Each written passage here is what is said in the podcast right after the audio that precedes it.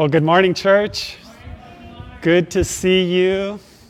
It's a new year. We're expecting new things, not so much because of what we're doing, but because of what God is doing. Jesus said, uh, My Father is always at work, and I too am working to this very day. And we've seen this in our experience as a church. You know, when I first became a pastor here at Life in the Sun, someone asked me, So, what's your plan in the first year? And I said, You know what? No major changes. I'm just going to develop relationships. And the person who asked that question thought, You know, that's a pretty good idea. But then, shortly after that conversation, our regional leaders came to us and they said, Would you consider moving to this building? So much for keeping it low key in the first 12 months. In one sense, it was exciting. But in another sense, it was hard because we had so many special memories at our old place. For many of us, that's where it all started with God. Many of you met your spouse at our old location. Uh, you got married there, you had kids who were dedicated there, got baptized, grew, and developed our love relationship with God.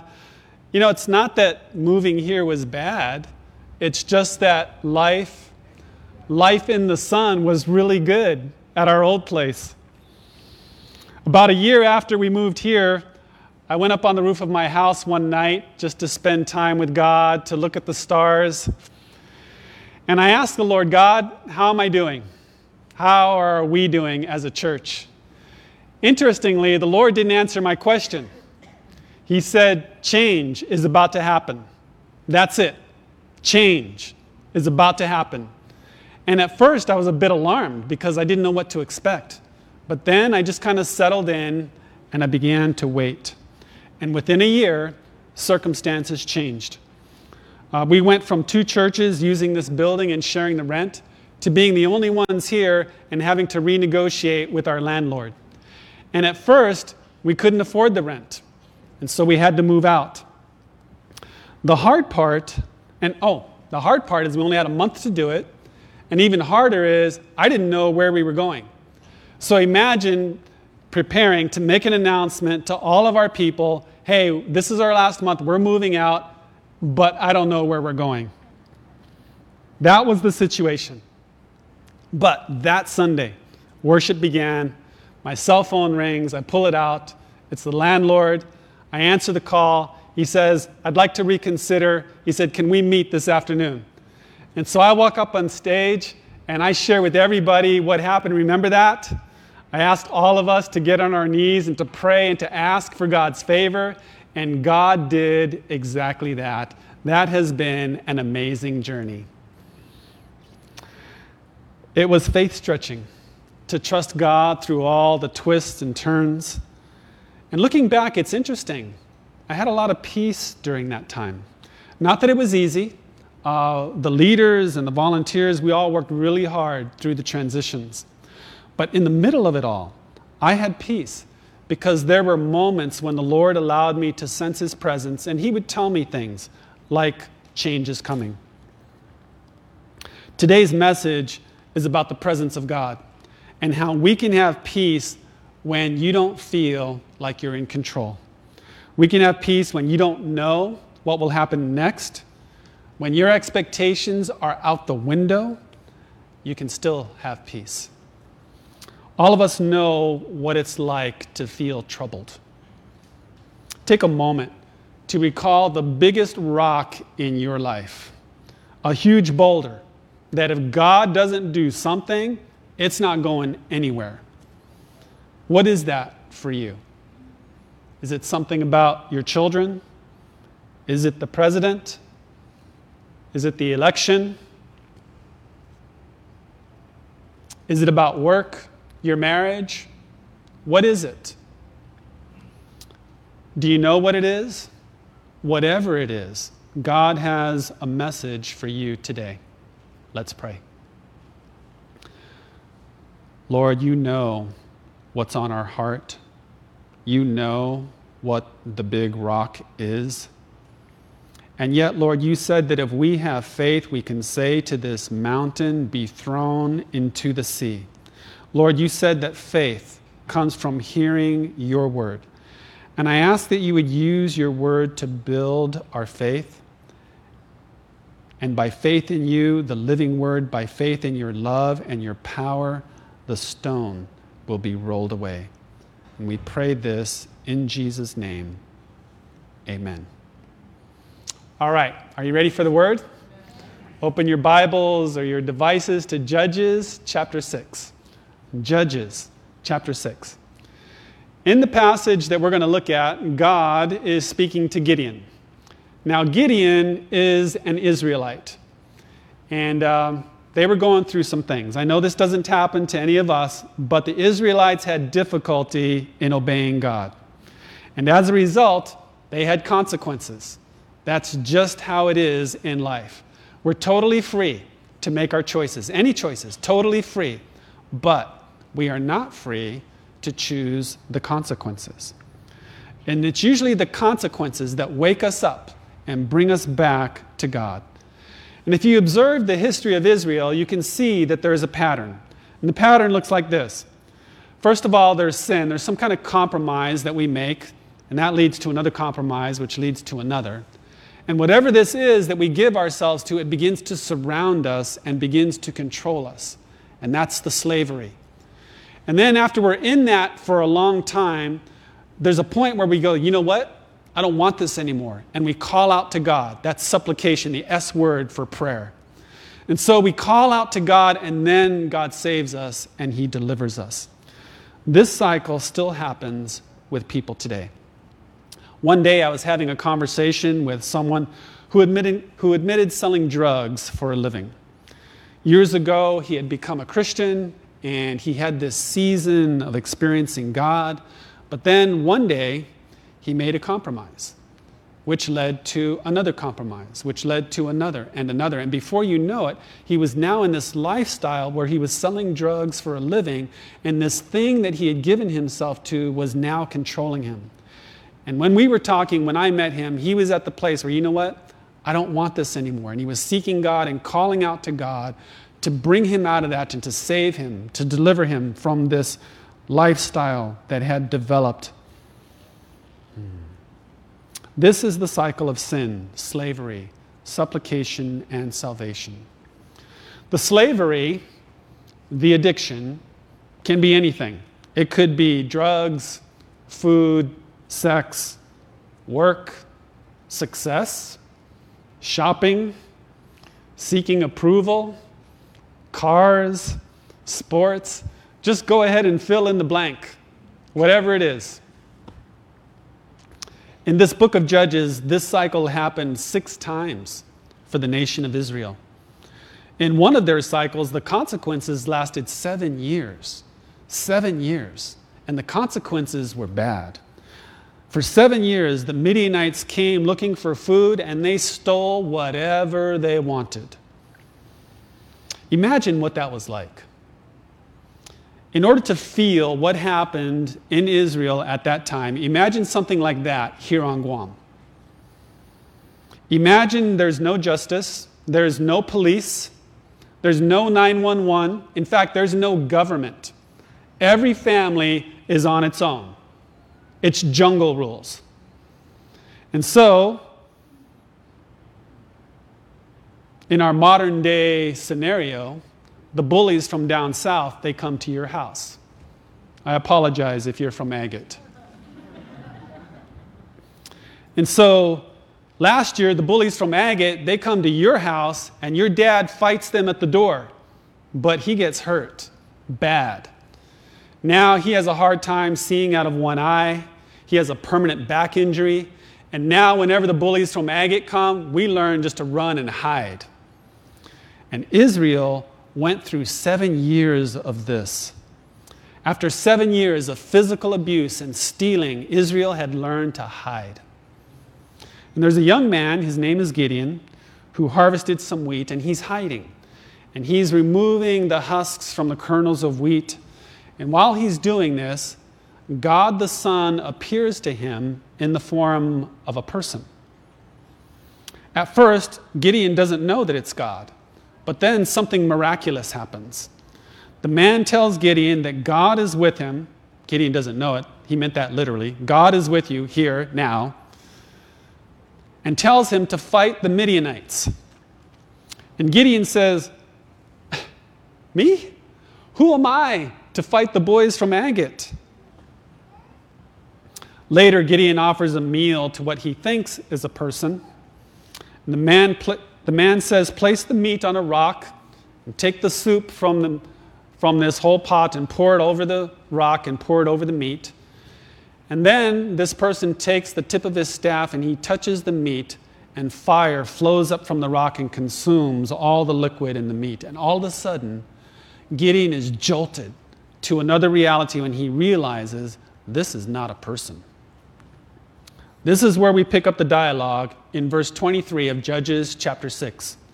The Lord says, Peace be to you. Do not fear, you shall not die. And the Lord is speaking to very real fears for Gideon. And one of these fears is in the present, the other three are in the future. And the present fear is God Himself. You know, I help people all the time experience the presence of God.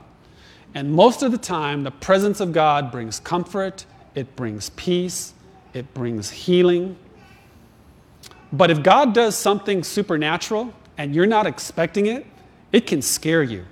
You know, when I was just a brand new Christian, just first started going to church, you know, I wasn't walking with God very well in those days. And uh, worship was playing, and I was crying, and the pastor came up to pray for me, and he said, What's wrong? And I said, Well, I, I feel like I've been quenching the Holy Spirit, and I'm just kind of choked up inside. You can see the tears running down my face because I feel like I've been grieving the Holy Spirit. And he says, Can I pray for you? I said, Yeah, okay, sure. So he just took his hands and he just placed his hands on my neck like this, and he began to pray in the Spirit. Now, at the moment, I didn't know it, but I had all this tension in my neck.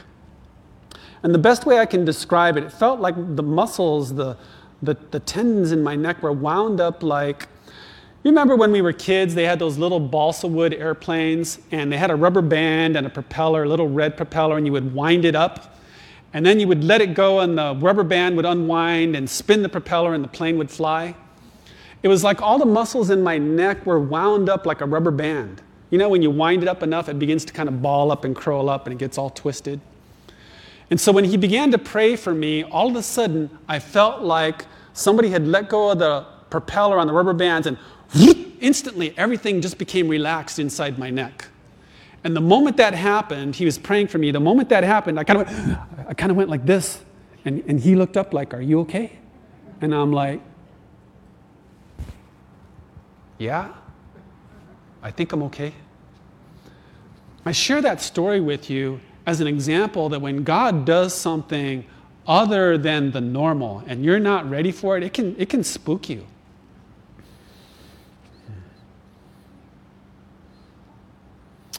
When we're scared, the Lord says, Peace be to you. Do not fear, you shall not die. And for Gideon, the other fears would come in the future. He doesn't know what they are yet, but God speaks to him now to encourage him, to give him courage for the future. And one of the assignments that God gives to Gideon is to be countercultural. So, countercultural in this situation was the people of Israel, the reason they were going through consequences is because they had begun to adopt the other spiritual practices of the people groups around them, which included demon worship. And so they had built altars to Baal, they had something called Asherah poles. And the Lord told Gideon, I want you to go down and tear down your father's altar to Baal, and I want you to tear down his Asherah pole. So talk about countercultural. We're not just talking about, you know, on Twitter or on YouTube, I'm going to say something controversial. This is like in his own house. He's telling, I want you to do this to your dad's altar and his Asherah pole. And so Gideon, he gets 10 of his servants and he goes at night because he's afraid of what might happen. And later the next morning, some townspeople see what happened. Oh, and the Lord told him, Not only do I want you to tear it down, I want you to build an altar to worship me. And so he does. The townspeople, they do a little investigating. They find out it's Gideon. They go to his house, and there's a crowd. And they're like, We want Gideon. and his dad steps out to the door. Keep in mind, Gideon did this to his dad's altar. He said, What do you want with my son? He tore down the altar to Baal and the Asherah pole. We want him. He goes, What are you standing up for Baal for? He goes, If Baal is something, let Baal stand up for himself. Anybody who wants my son, you'll be dead by tomorrow. And those are some strong words. Imagine that though. Gideon obeyed God, became countercultural in his own house. His dad ended up standing up for him. That was amazing. And then the next assignment that God gives to Gideon, he goes, I want you to fight the Midianites. And Gideon's like, Me? you want me to fight the whole village of Agat? And the interesting thing is the way the Lord tells him to do it. You know, normally you would get all your people, right? So all your people in those days was 30,000 soldiers in the nation of Israel. And God says, No, no, no, no, no, too many. He goes, You win that war, you guys will think you did it in your own strength and effort. You won't realize it was me. And so God says, I want you to tell everybody who's scared, go home. If you don't want to do this fight, you don't have to. And immediately, two thirds of the army leave 20,000 people just up and walk away. So now there's 10,000 left. And the Lord says to Gideon, No, it's still too big. I want you to have a test. And uh, those who pass the test, they can stay. Those who don't, they got to go. So there's this test. And uh, only 300 pass the test. He tells the rest of them, Go home. They leave all their armor, their equipment, 300 guys. Lord gives them some special instructions about how to surround the camp of the Midianites. And so Gideon obeys the Lord's instructions. At the moment they give the signal, they blow some horns, they crash some pots, they light up some torches, and for whatever reason, the enemy just goes into chaos. And they end up fighting themselves and they all kill each other. And 300 men with Gideon, they never even have to enter into the fight. They're just surrounding the, the, the camp, watching them do this to themselves. There's an amazing victory as Gideon learned to trust God, as God gave him these assignments beyond anything he would ever imagine. And yet, because God was with him and God spoke to him, he had peace.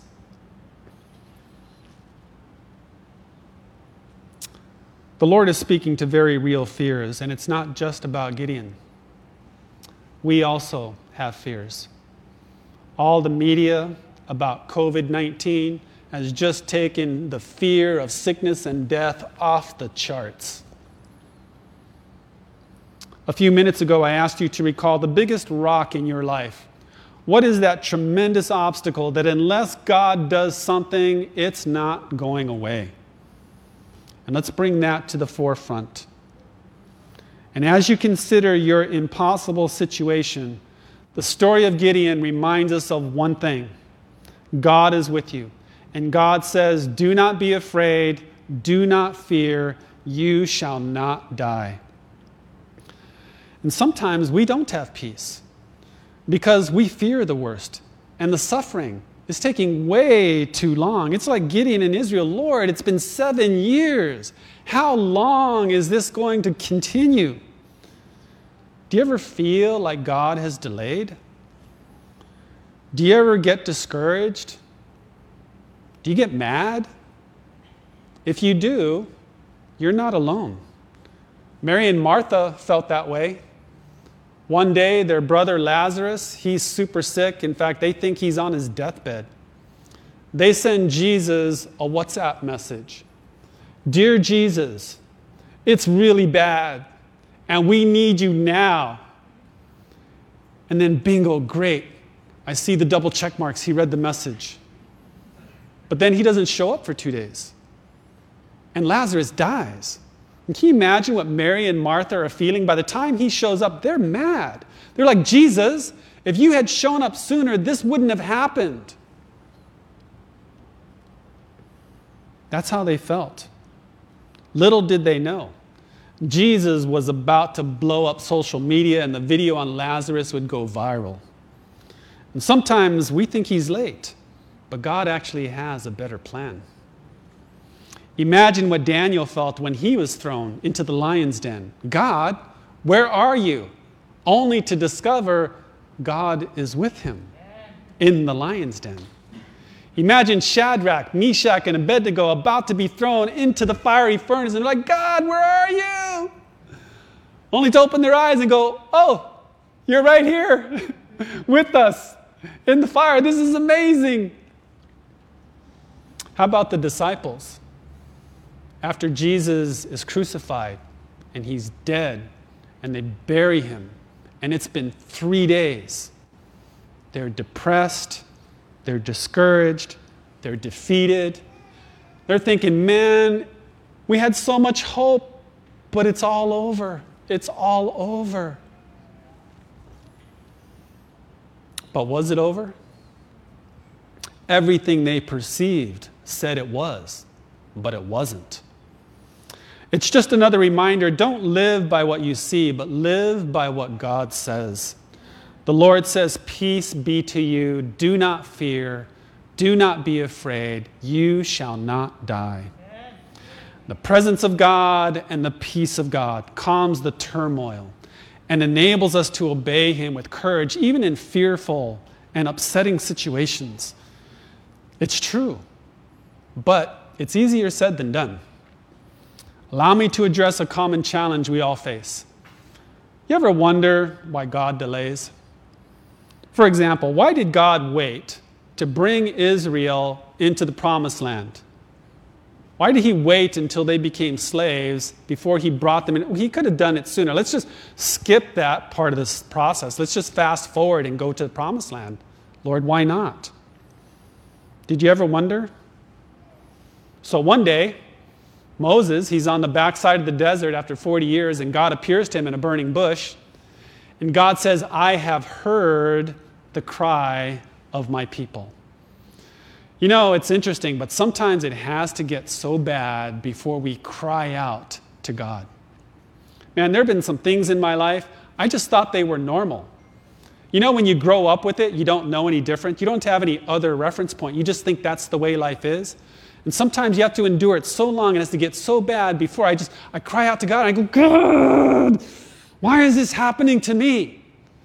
But the moment you groan from the innermost part of your being, all of a sudden, boom, God hears and God responds. You know, one of my favorite stories, like this one, is Jonah. Jonah. Jonah's supposed to go preach the gospel to the Ninevites, but he is prejudiced. He doesn't like them. And so he goes the other way. We know the story. He ends up in the belly of a whale. Now imagine being in the belly of a whale. Imagine the stench. Imagine the stomach acids that are all over you, slimy, and your skin is getting itchy, and now it's beginning to burn. And it's pitch black. You can't even see the fingers in front of your face, and you can barely breathe. And the Bible says Jonah is in the belly of a whale, and after three days, he prays.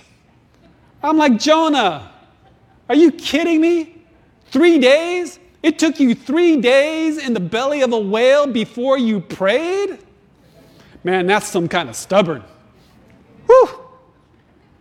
You know, sometimes we're too strong to rely on God. It has to get so bad before we cry out to God. But the moment we cry out, the moment we truly want change, God is already there with a solution. And so the moment, the moment Jonah prays, what happens? The whale throws up. And guess where he throws up? Jonah pops out. He's like, Whoa, where am I? It took me three days to get here by whale. And somebody says, uh, You're in the city of Nineveh. He's like, Oh, man. okay, God, I get it. Let's do this. Sometimes we're too strong to rely on God. The point is this don't let the kingdom of self delay you from experiencing the kingdom of God. Don't let relying on your own understanding delay you from experiencing the understanding of God. Don't let relying on your strength delay you from experiencing God's strength. Rely on God, cry out to God, cry out to Him in your heart, invite Him into your situation, into the pain, the painful situation. And then watch and listen and wait and see how God shows himself to you. Listen and watch to see what he does. His presence changes you. His presence brings peace, brings healing and comfort. And when you have an encounter with God, turn on the recording device. Technology is amazing. I love that we have it. Turn on the recording device and go ahead and record everything that happened in as much detail as possible. God never changes the past, He's the God of truth, but He can change your perspective about the past. Your testimony, your story will encourage and bring comfort and peace and rest. A young man named Gideon, he experienced it during the battles of his day, and you can too. We all need peace. I want to encourage you to go to the source, go to the Prince of Peace. And this week we have an ideal opportunity to be able to do that from Monday through Friday. Starting tomorrow night, we'll be here from 7 p.m. until 8:30. In fact, every nation churches all over the globe are gathering this week to pray and fast. And I invite you to join us for just one reason to seek the presence of God and then watch and listen and see what God will do. Sound good? Let's pray. Our Father, thank you. Thank you that you're with us. Thank you that you still speak. Thank you that you encourage and comfort, Lord, and, and give a sense of assurance in all the unknowns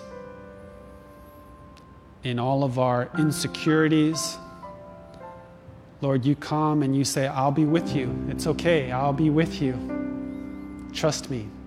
And so, God, I thank you for this word through the Bible, and I pray that you would encourage each one of us in our own circumstance. Lord, whatever that rock is, that huge obstacle, that unless you're present, um, we're stuck. But with your presence, nothing is too difficult for you. And so, Lord, we bring to you our circumstance, our lives, and we invite you into the circumstance, into our lives. We invite you to give knowledge and understanding, to speak, to give a word, to show us a way, to guide. Lord, to empower and enable us to be able to follow you. And we ask this in Jesus' name. Amen. Amen. God bless you guys.